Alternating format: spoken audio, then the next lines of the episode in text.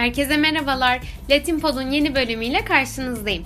Bu bölümde Latin Amerika ülkelerinin demokratikleşme süreçlerini incelemeye devam edeceğiz sizinle birlikte. Sıradaki rotamız neresi mi? Tabii ki de tahmin edeceğiniz üzere Brezilya. Bu serinin diğer bölümünde söylemiştim size. 1974 yılında Samuel Huntington'ın tabiriyle dünyada bir üçüncü demokratikleşme dalgası başladı.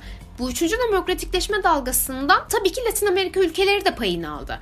Geçen bölümde Şili'de olduğu gibi Brezilya'nın da demokratikleşme süreci başladı. Hem de General Ernesto'nun liderliğinde. Ama Brezilya'yı Şili ve diğer Latin Amerika ülkeleriyle karşılaştırdığımız zaman ortaya çok farklı bir durum çıkıyor.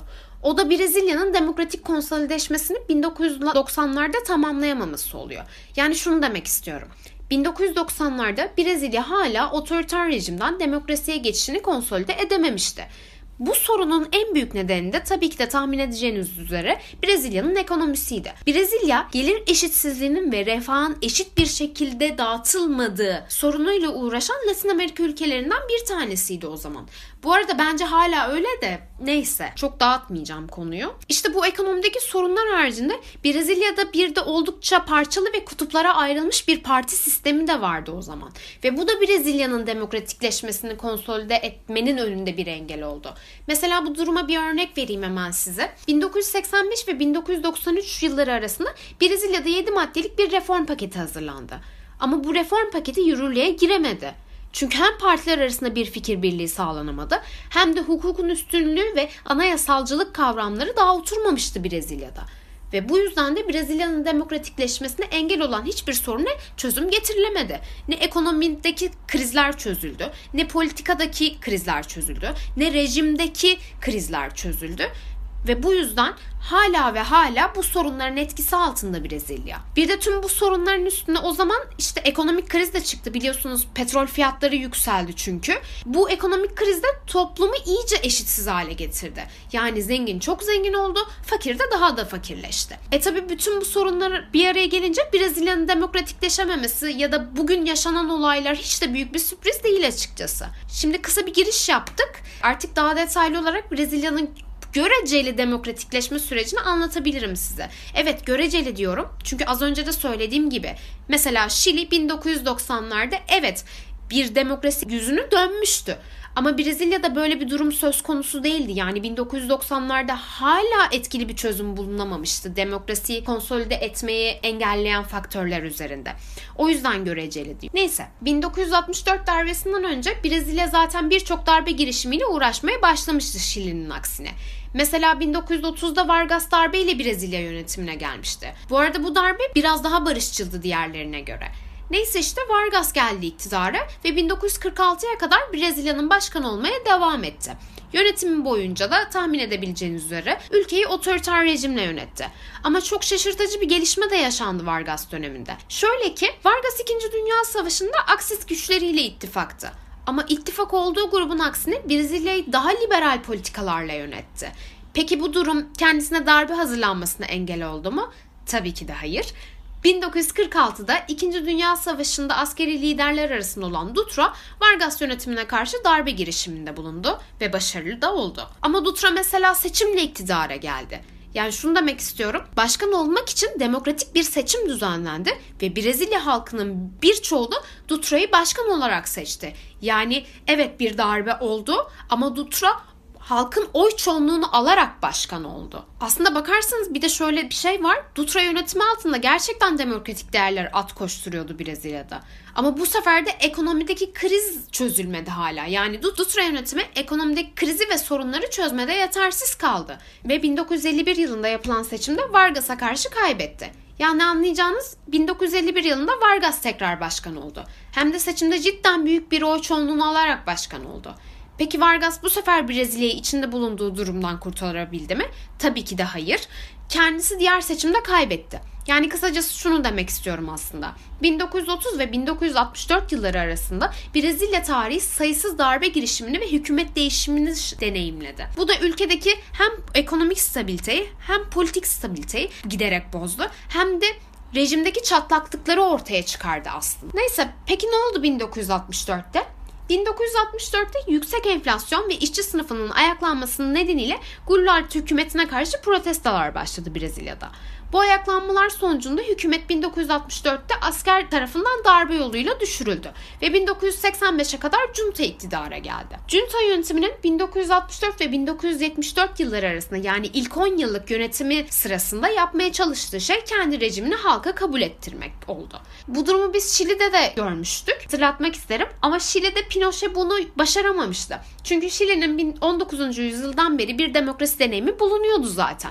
Bu yüzden de Pinochet yeni bir anayasa hazırlamıştı. Junta yönetiminde anayasa hazırlamak yerine kendi rejimini kabul ettirmek için ülkedeki enflasyon oranını düşürerek ülkede bir ekonomik stabilite kurmaya çalıştı. Öte yandan Brezilya'da şöyle bir sorun vardı ama junta yönetimi altında. Ciddi bir insan hakları ihlali ve baskıcı rejim durumu söz konusuydu. Öte yandan çok şaşırtıcı bir şekilde 1974'te göreceli bir liberalleşme süreci de başladı Brezilya'da. Çünkü artık junta yönetimine karşı hem öğrencilerden hem Katolik kilisesinden ne bileyim işte hem işçi sınıfından hem medyadan karşıt sesler yükselmeye başlamıştı.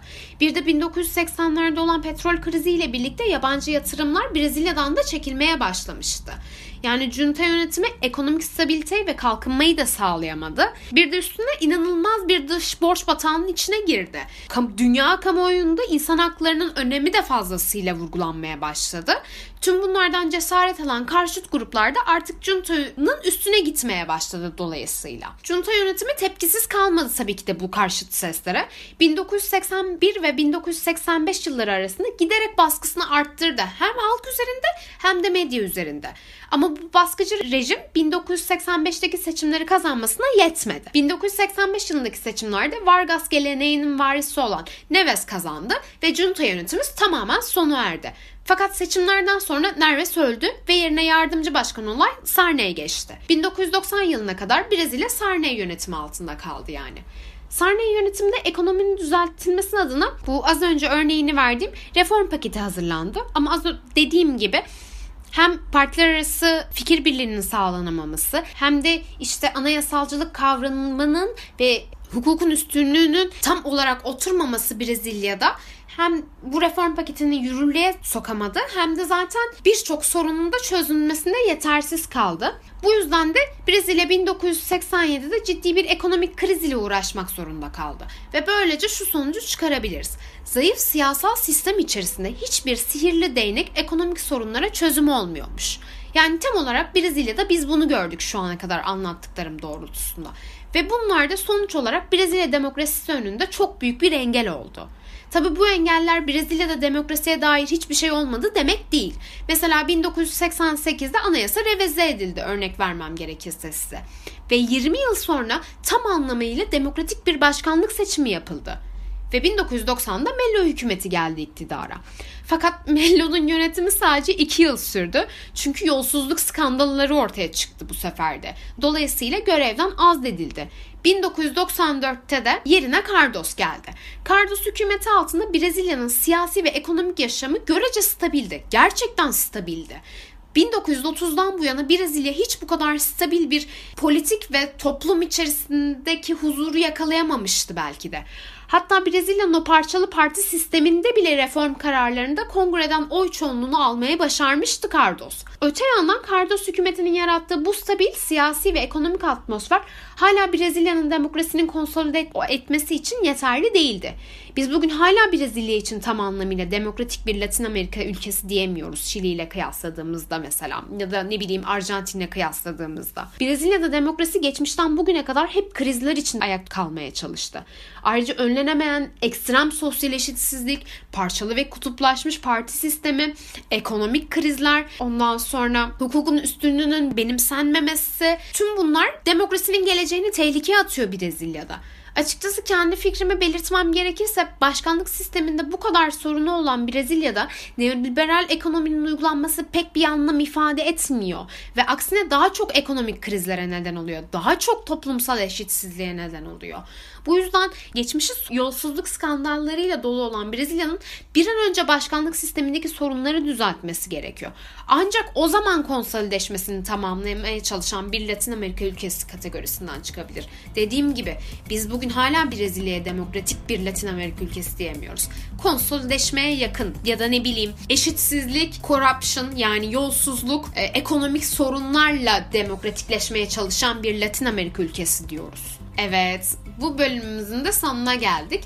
Haftaya yeni bölümde görüşmek üzere. Kendinize çok iyi bakın.